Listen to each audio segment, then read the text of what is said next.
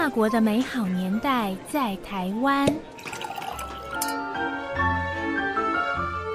各位好好听的听众们，大家好，我是陆仲燕，很开心的又回到了法国的美好年代在台湾的平台。那我们上一集讲的是美食篇，今天呢，我就想来跟大家谈一谈鱼子酱。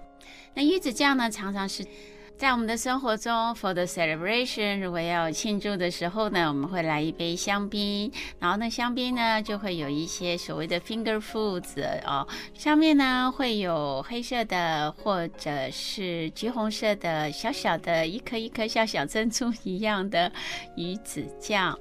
然后呢，我们去日本料理店，常常也会有一些寿司啊，他会跟你说哦，这是鱼子酱寿司。可是我这边想跟大家提的。就是我们很爱吃的日本料理的这个鱼子酱，它的卵是来自于鲑鱼，然后呢，那个 reception 就是在西方的他们那个酒会啊，配香槟的鱼子酱是来自于鲟鱼或者是黄鱼，所以呢，今天我主要就想来跟大家谈一谈西方的鱼子酱在那些 reception 的时候呢，我们所享用的鱼子酱它的历史。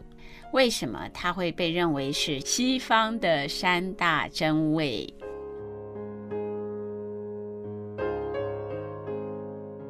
鱼子酱现在我们用法文叫做 caviar，c a v i a r，它是一个非常非常高档的食材。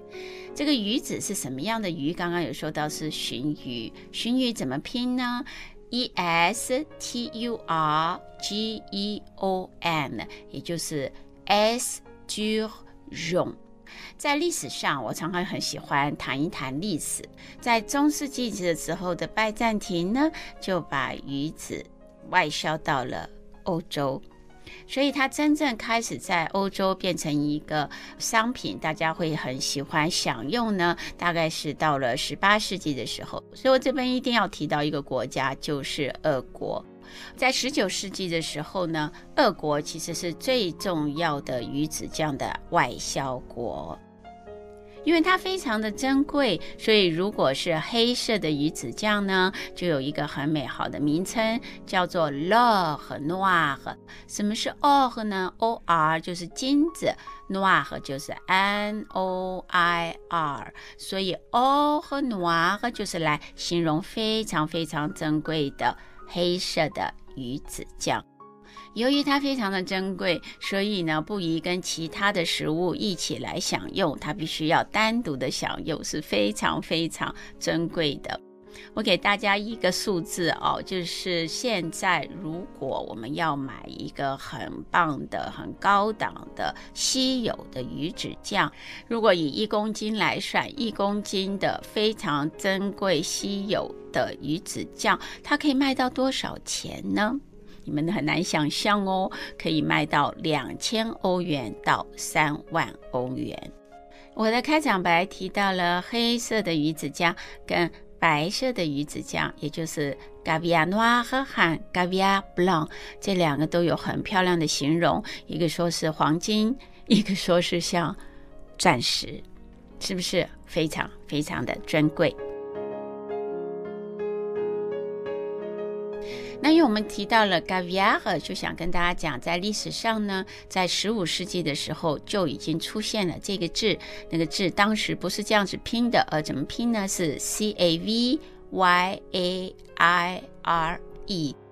那我觉得非常有趣的就是，我看了一些法文的资料，就是从一四三二年到一五五二年，哦，然后一直到一六九零年。不论是在法国啊，或者在意大利、在土耳其，都有这个 “gavia” 的这些不同的这个拼法哦。可基本上他们都是在讲鱼子酱。那这个字到底是什么意思呢？这个在文学上面呢，意思就是说带着蛋的意思。法文里面的 “gavia” 这个字呢，事实上是在十六世纪的时候，在英国他们所用的这个英文的字叫 “gavial”，好所以法文现在用的字其实是从英国来的。在一七五一年，十八世纪的时候呢，在欧洲就有法国的狄德后，法国人哦，在那个启蒙运动之后呢，他就出版了这个百科全书，所以在百科全书里面呢，也已经有记载 caviar，而且还提到说，在俄国呢，就是一个最主要的外销国。在我们讲到 caviar 变成一个大家餐桌上面或者 reception 上面的美食之前，我想跟大家提到一点，就是因为我刚刚一直在讲到历史上嘛，所以呢，其实它一开始不是直接变成一个产品，然后呢就直接销到欧洲，而是在差不多十五世纪的时候呢，因为当时有有人会去那个中亚去旅游，那他在旅游的时候呢，他就尝到了这个鱼子，所以他就在他的著作里面就提到了。说啊，他在这个中亚，在异国，他尝到了一个很特殊美味的鱼子酱，而且是配着橄榄油来享用。所以，我们就可以从这里可以了解到说，这个鱼子酱哦，它在欧洲的文化历史上面，它是有它特殊的一个背景。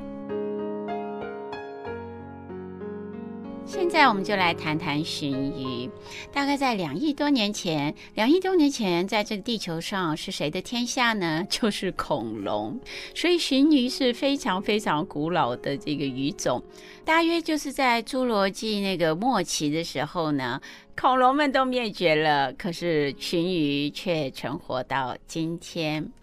所以呢，它不是一条小小的鱼，它是非常非常庞大的鱼。差不多有八公尺长，然后可以差不多是一吨左右这么重啊。然后呢，它们非常的长寿哦，可以活到五十到六十岁。然后差不多它到了十五岁到二十岁的时候，它就开始有卵可以取了。鲟鱼所产的鱼子有好多种。为什么会分很多种呢？因为 caviar 它是分为不同的品种，因为这种鱼呢，它会生活在海域或者是淡水的水域，所以我们今天大概全世界可以分为二十七种，它总共可以分为两大家族。因为鲟鱼非常非常的娇贵，所以呢，养殖它的水域也非常的重要。因为现在大部分呢都是已经是变成人工养殖了。那我们现在就来谈一谈鲟鱼啊，我刚刚说它有二十七种，那这二十七种很有趣哦，每一种它都有一个名称。那我现在来提一下前三名，这前三名的鱼种通通产在俄罗斯，也就是俄国。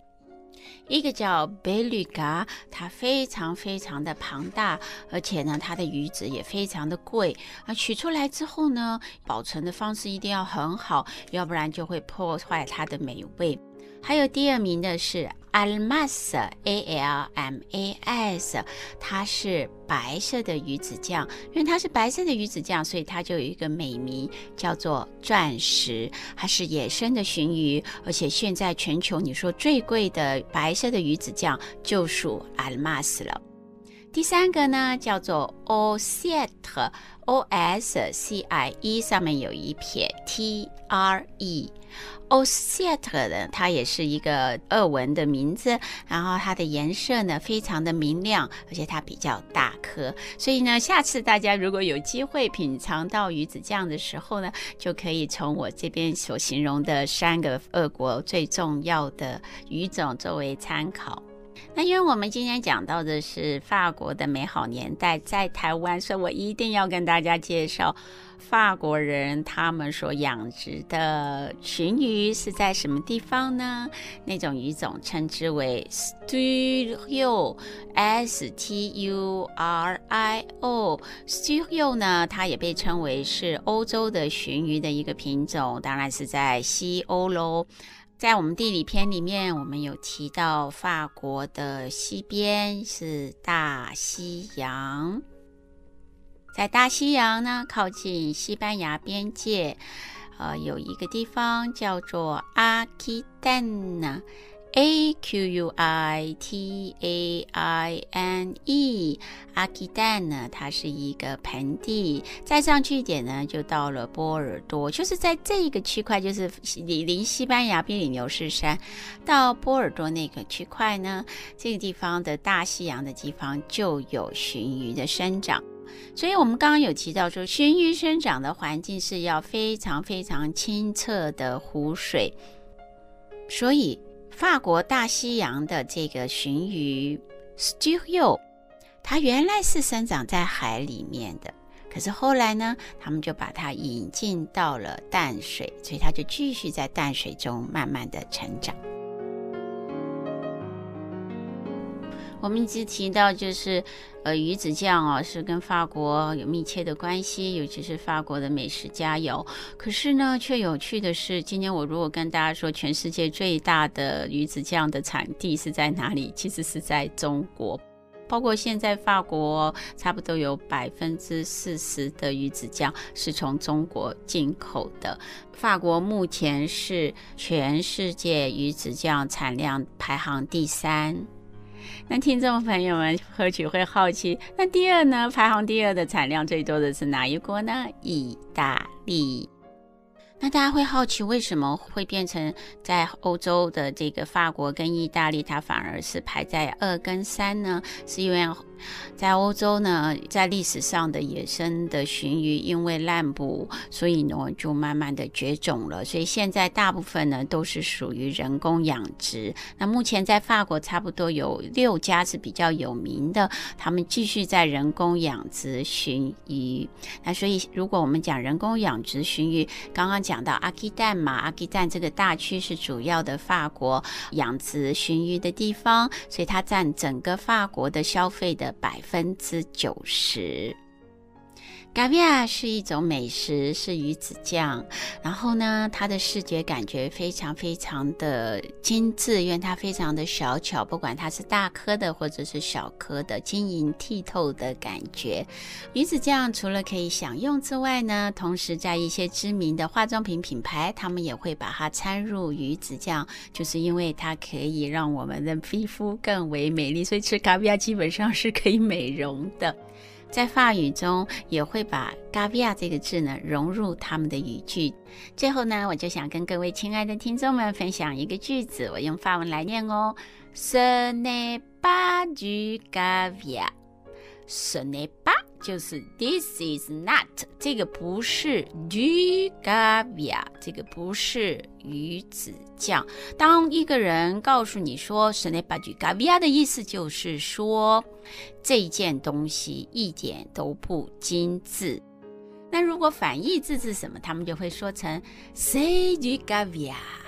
这个就是鱼子酱，那可是你在眼前看到的那件东西并不是鱼子酱，可他会这样说，这意思是什么呢？就说哇，这个实在是太完美了。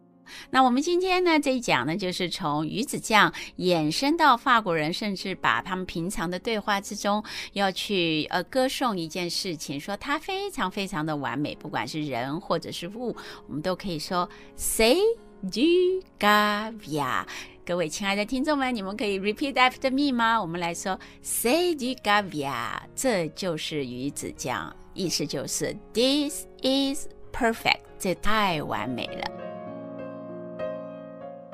我们刚刚谈了很多咖比亚的历史、咖比亚的种类，然后咖比亚的特色。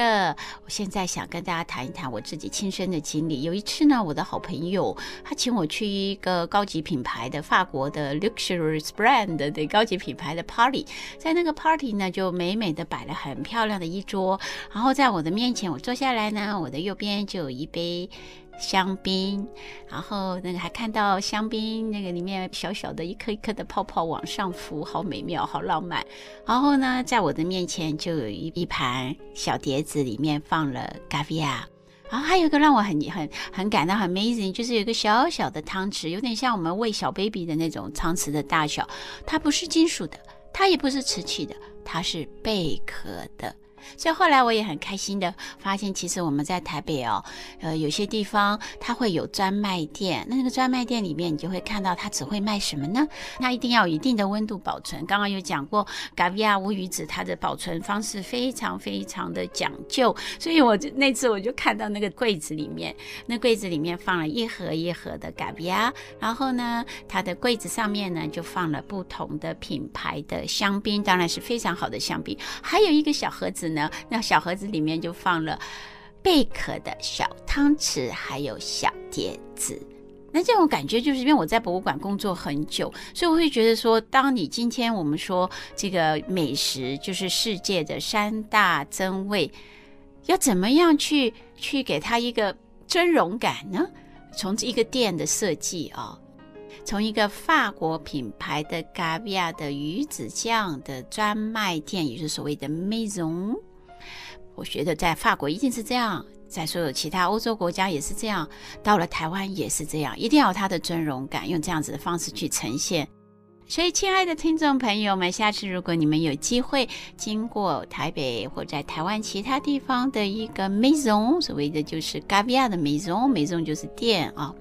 就进去看一看，然后可以想到曾经听过 Lisette 在好好听的频道跟大家介绍的嘎维亚。谢谢大家。